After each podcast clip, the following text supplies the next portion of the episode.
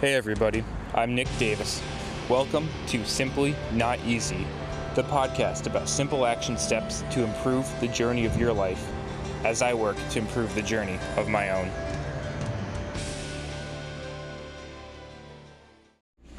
Hey, what's going on, everybody? Welcome back to Simply Not Easy. Hopefully, you all having a great day out there today. Muscle Monday, time to pack a punch. Or maybe becoming less reliant on having to pack a punch or having to have such a heavy load through those shoulders. You'll know what I'm talking about soon. Got a case study coming up today of a patient, and this was somebody coming into physical therapy for some shoulder pain. And I got kind of the uh, heads up on the play that, you know, some gnarly shoulder pain just came on out of nowhere two weeks ago and was uh, real bad when they came to the MD for three days and I could barely move it. Then, you know, by the time they came to see me, all right, they're doing pretty good, kind of calmed down. Um, they saw ortho. Ortho said, "Hey, nothing to worry about too much. Still go to PT. Still get it checked out. Yada yada yada." So again, this this episode is actually going to detail while part a huge importance of this is about getting the context, getting the history for everything going on. So, patient mid 30s coming in and having that shoulder pain. It's calmed down a ton since then, right?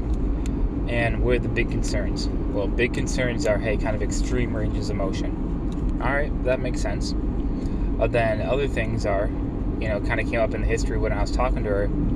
She has two dogs at home. So first of all, love it. Dogs make the world go round. But one of them, gnarly arthritis, not doing too well and so can't actually walk up the stairs to their second story apartment. So what does she do? She carries the 90 pound dog. And this wasn't just like I was like, okay, so did you feel something while this happened? No, not really. I just can't remember when the shoulder started hurting. Okay. Um, how long was this the first time you carried the dog like that? Oh no, no, no! I got a whole harness system. Uh, I've been doing this for a year and a half. So okay, a year and a half, no problem carrying a 90 pound dog. Um, you know, could it be something, right? And she said, hey, I draped this over my right shoulder. So location was kind of making sense. Uh, she obviously didn't try picking that dog back up again, was kind of helping it crawl up the stairs, uh, supporting it under its stomach, just kind of helping it waddle right back up. So, what do we got to do, right, to understand this person's movement, understand what they do, get the breakdown? And basically, right, no idea where this came from.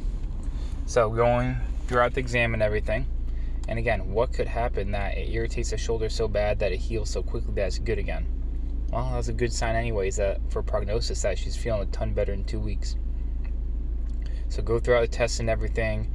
Active range of motion is looking pretty darn solid. You know, limitations is end range flexion, end range abduction that irritate it, like a one out of ten pain, very end range. Um, don't need to do any overpressure because I know I would kind of know what that would feel like in that area. Um, plus, again, I already had the pain reproduced. Uh, then going very end range external rotation. End range was the same side to side, but it was just a little bit irritating at the very end. Uh, then hand behind back again. End range was kind of three or four vertebral segments more limited side to side. So she, she was on the money, right? End range, extreme ranges of motion were the only thing that bothered it. But then obviously she hadn't tried picking up weights or anything, aka her dog.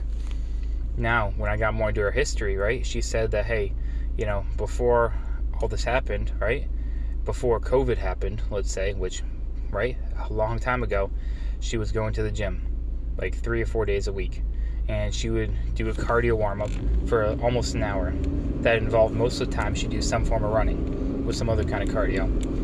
She'd lift weights on the arm, on the upper body and leg machines for about half an hour total. And this was about three or four times a week. I said, okay, what's activity level been like now?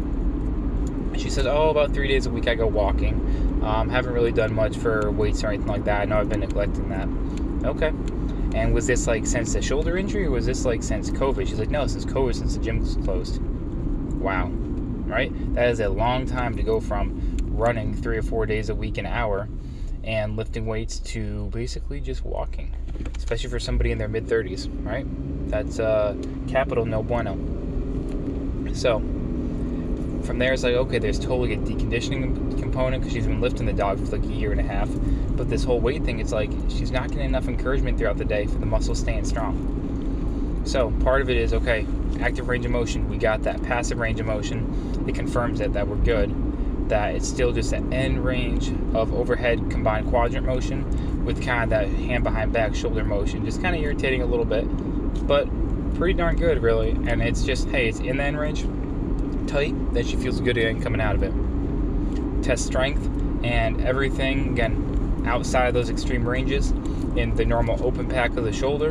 Um, or I should say elbow by the side, not a true open pack, is feeling fine, no problem at all, nice and strong. Any kind of uh, you know biceps load test, any kind of test uh, for any kind of labral or ligamentous instability, negative. It's checking out. Things look pretty darn good. No major irritation. So we go into hey, let's look at these high level functional movements. So I said, hey, can you show me what it's like to pick up your dog, right?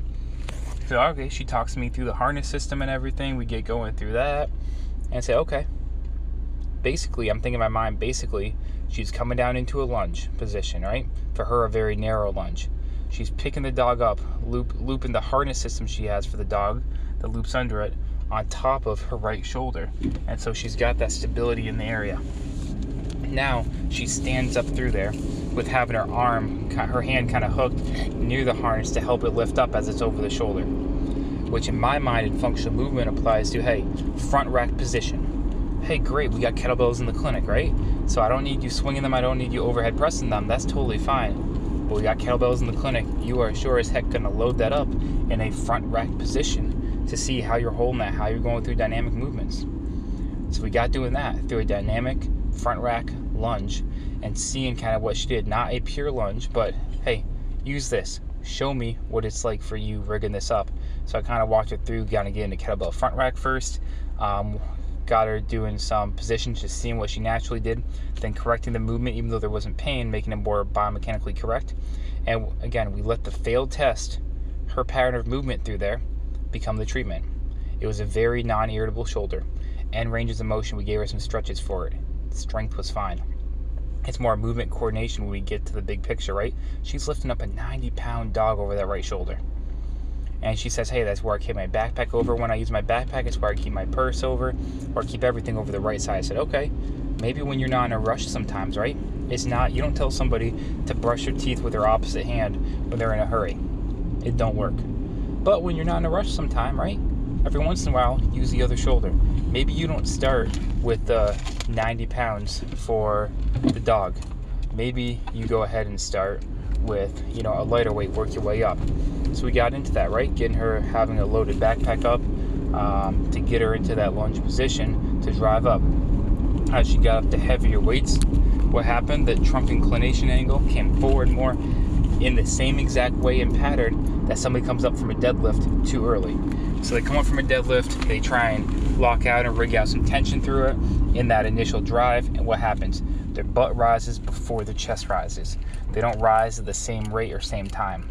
So butt rises first, you dump all the energy, momentum goes forward, and the weight stays behind you. All of a sudden, you've got to pull and extra stabilize for the upper extremity. When that happens for her, well, she's able to hold her own enough when she's got the dog. But really, the form, pretty darn crappy. Doesn't work out the best. And so, well, that's what we're dealing with here. We got to be able to regulate that form better for her to make something good happen out of it. So, end of the day, moral of the story, what's going on, right? She's got a shoulder that was a little bit irritated. It's not irritated anymore, but it's still stuck in this protective capsular pattern. And I mean capsular pattern very loosely, right? A very minor capsular pattern where it's not as severe, but capsular pattern yet still. And with that, we have her decreasing the range that she's able to move the shoulder in, and she's less willing to get the muscles activated. We need to prove to her that the, these shoulder positions are safe to get into, and we need to get her reloaded up again. We need to get her comfortable with moving, both from the standpoint of, hey, let's work on some form stuff to use the strength you have to better harness lifting your dog up because you ain't gonna let the dog go. All right, you're gonna keep helping that dog. The old pup, the old pup needs some good help.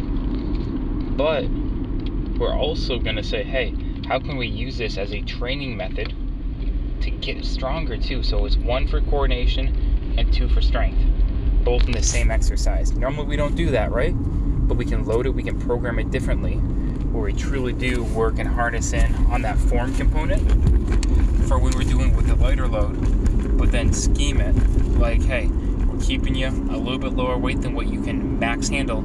So your max capacity, right, is staying in there for the dog, right?